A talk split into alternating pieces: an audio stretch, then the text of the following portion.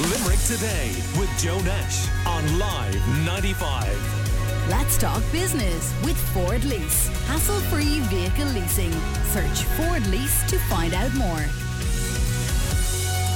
People who entertain you, who supply you and help keep you informed are struggling with level three restrictions here in Limerick. And we have uh, good friends of the show, Mick Dolan from Dolan's in Limerick, just down the road from us on the Dock Road here in the city, Louise Donlon, who's director of the Lime Tree Theatre and the Bell Table, and the CEO of the Convenience Stores and Newsagents Association, Vincent Jennings, uh, to talk to us a bit about all of this. And you're all very welcome. Uh, Mick, uh, it's uh, only a couple of weeks ago we were uh, chatting to you and Valerie, and you had all these great plans uh, about gigs that you wanted to hold and had organised. And here we go again because you're in level three restrictions here in Limerick. Yeah, I think we're in a bit more than level three in our business anyway, Joe. But but I think um, like we did a huge amount of effort to make everybody safe, to do everything right, and we did everything right. We were open since July uh, with no issues, and I think everybody was comfortable and happy with what was going on. We had a lot of gigs. We had gigs uh, uh, the weekend, not last weekend, the weekend gone, and uh, huge success, no problems.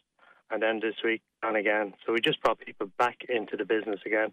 People we want to give people, you know, local people here who have mortgages, who you know, who who who need money to go on with, and then bang, they're off for a week and back back on the on on the COVID payment again. You know, it's just heartbreaking. Really, Yeah, you know? it must be. I mean, it must be not only soul Yeah. destroying for you, but for them, for, for your team there.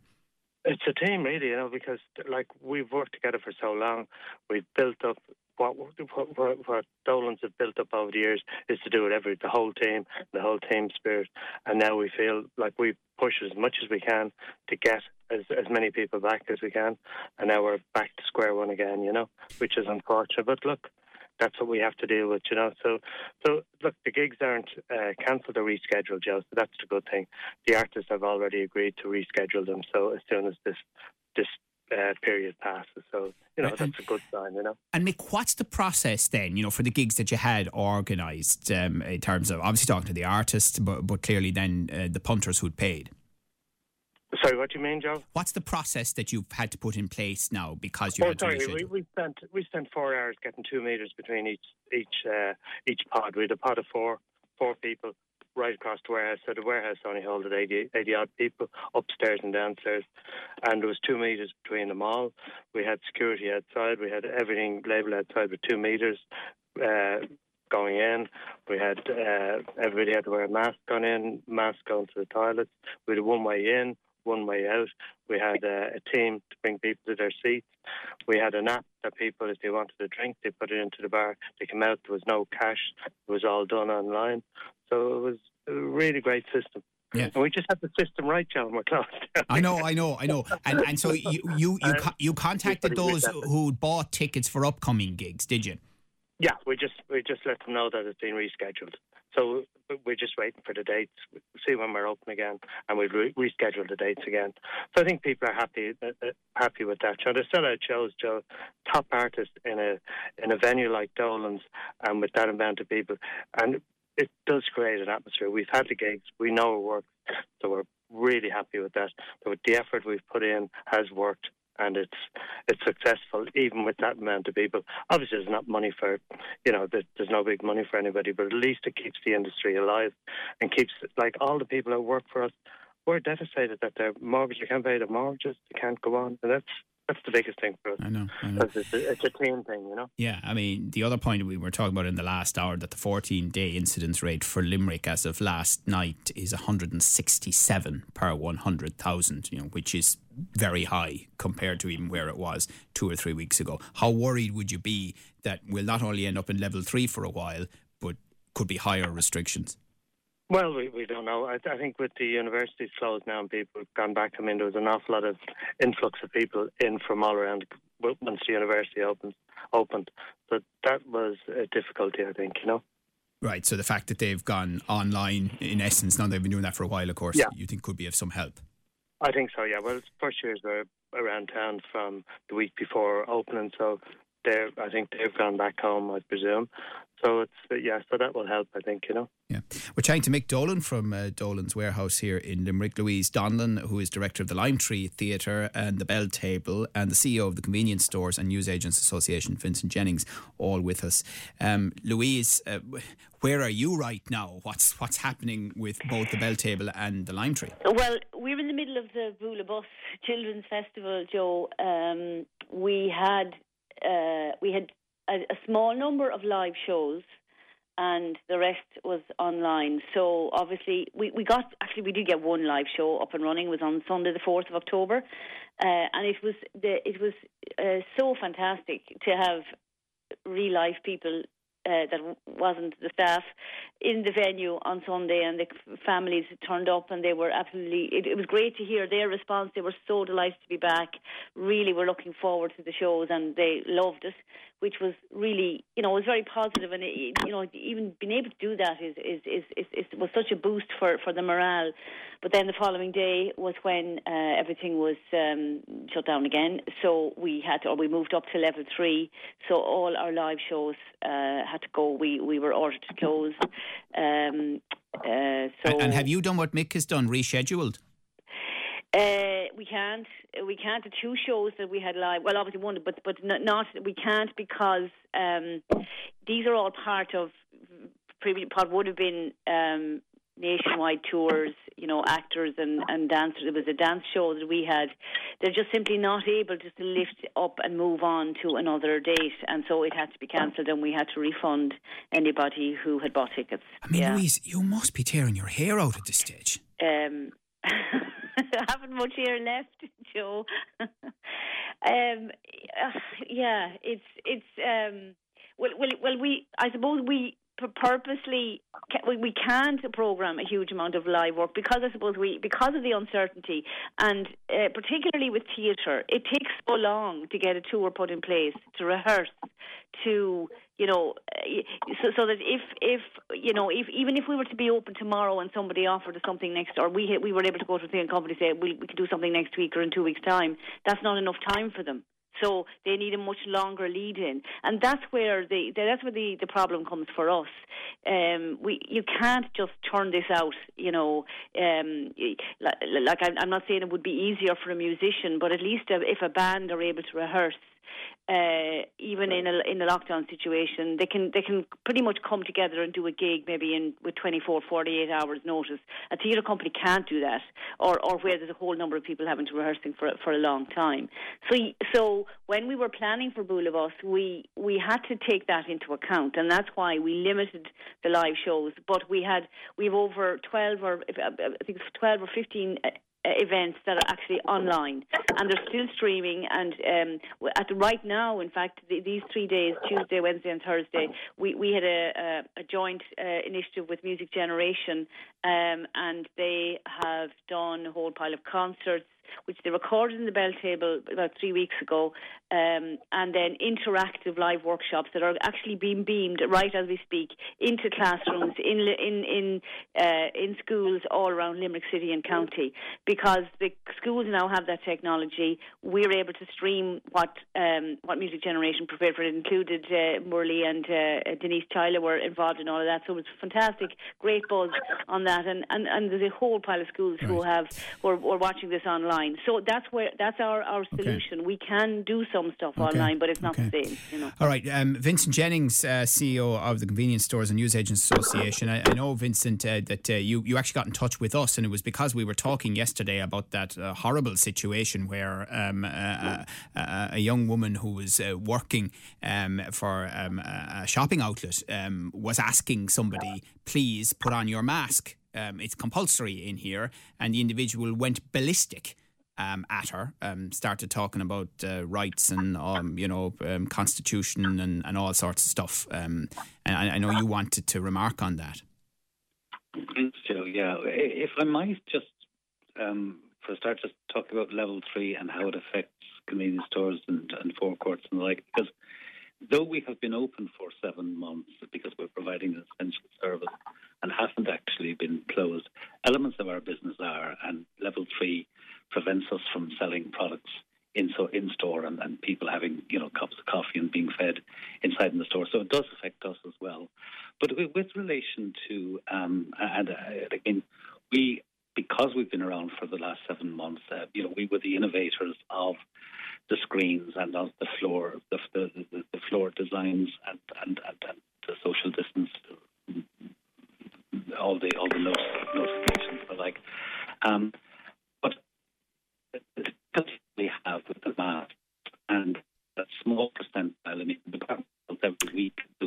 line is unfortunately bumping around there for us, Vincent. I don't know if we can move. Um, it, no.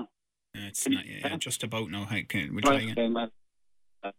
Um, so it's no, unfor- it's unfortunate. No. I don't know. It was working right. fine there, and now it's it's it's fading okay. in and out on me. Okay. Can we try again? Right. Right. I, I can, can we just see if we can get to the nub of what we wanted to talk to us about okay. the face mask? Okay. Great. I think it's most important that wear the face unless they have medical condition. No, do you know what we're going to try, Vincent? We'll try okay. and ring you back one okay. one more time and see because I do want to talk to you about this. So Anne Marie will see if she can uh, if she can get you back on uh, the line. Uh, uh Mick, uh, one thing I know that a lot of artists Mick Dolan were doing was busking because you know they need to try and get out there, um, spread the word about their their music or whatever they were doing, and, and maybe make a few quid um, along the way. And of course, we're, we're going into the winter now. I mean, that was maybe a bit more possible across the summer, so it's really difficult without venues, isn't it, Mick? Oh, absolutely. Um, it's, uh, uh without, look, venues and musicians work together all the time, and that that's you know that's the, the hub of it. You know that's that's what makes the whole thing uh, work. And I think I think um, bands like bands. Ah, what is going on with these lines? Sorry, I now you're now you're breaking up with me. okay, can you hear me now? A bit better now, yeah. Okay, so so like bands bands rehearse. Bands can't go in after 24 hours and go and do a gig either. You know, they have to rehearse. They they put a huge amount of work into into any gig that they're doing. Doesn't just doesn't just happen. You know, so I, I, I think they have to be match fit, ready to go when a gig happens. Otherwise, it doesn't work for them either. You know, they're not happy with it. The punters aren't happy with it. You know. Of course, of so course. I think it's the same across all the arts. You know. Yeah. And Louise Donlon, I mean, what do you expect in the budget that's coming up in a couple of hours? How important is it? It is very important, um, uh, you know, because the, the, the, the, the government have given some funding towards the live music industry. There's five million announced there back in September, and then the Arts Council also got an emergency stabilisation fund during the summer. But that's only up to December the 31st. 2020, all of us know that this is not going to finish on the, the, the, at the end of the year, and that we're we're going to be dealing with this for quite some time to come. So we're very hopeful that uh, the budget will have some kind of uh, support for the industry because it, it is worth remembering that you you know we are in in level three. The venues are the ones we're be, we're being it's not like we can have uh, we can open if you have 15 or if you have small. We're actually ordered to close, and so you know, we just simply can't do, we can't operate, we can't run our businesses. So there, you know, there has to be support put put in place um, for that. But I, I, just to come back to the rehearsal thing, I don't at all mean to say that bands don't have to rehearse as much as the theatre. That's not at all what I was saying. It's more about um, in terms of planning. It it just takes an awful long time uh, for for yeah, because it looks like we have some shows scheduled for November, and even though November isn't in currently the level three situation, it's very unlikely they'll be able to go ahead because they won't. They currently can't get together to rehearse. Right. And that's the, the, the, the you know. Oh, okay, um, uh, I just want to try have one more cut with Vincent Jennings to see if we can get him. Uh, Vincent, on this issue of uh, staff being abused when they ask somebody to wear masks when it's mandatory sure. to do so. Sure, thanks, Joe. Um, no, it, it is most important that the Department of Health revise the regulations because that's where the, the core of the problem is. Somebody's su- suggesting that they have a constitutional right. That's lunacy. But there is, unfortunately, in the instruments that are that, that colour the regulations, they're providing for people who claim to have extreme distress wearing a mask, uh, that they that they are uh, uh, taken away from, from from needing to wear. That's lunacy. Uh, there there most certainly should be a provision for people who have a physical or mental condition, and for those under a certain age. But people who self-certify by the virtue of the fact that they claim to have extreme distress, that is not proper and right because that's where people stand up. And we're having on a daily basis, we're having two and three incidents every day in many many stores throughout the country. It's time to stop it because we all have to be in this together. The Department. And, and to be clear now, Vincent, is it your view then that what should happen in that situation is you have a simple choice: you go home and shop online rather than enter the store if you say that it's too distressing for you to wear a mask? Oh, that's their choice, but it, they, they don't come into our store. They don't have a right to come along and, and, and suggest that everybody else, staff and, and customers and suppliers, have to be subjected to the potential of being infected as a result of them seeking for it. There's a balancing in society, right. and they're trying to, to, to, to play. But what, what do you do when you know often young staff are being abused, as was um, mentioned yesterday on the show?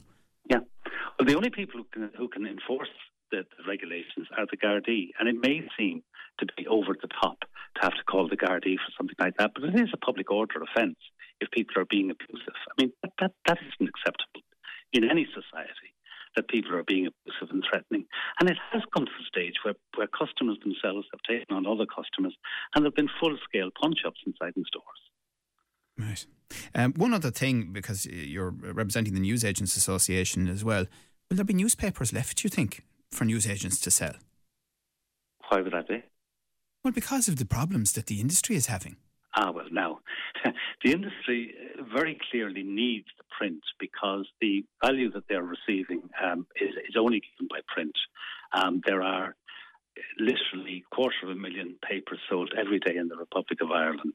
Um, without that, the online would not pay the, no, the, I, I don't mean just online. I mean actually, the, the, there is an existential threat, isn't there, to a lot of newspaper titles? There is, there is, but the truth of the matter is, without the printed paper, there wouldn't be the online because there isn't enough money coming through. They can't monetize the online because it is so inexpensive, the offerings that they're making.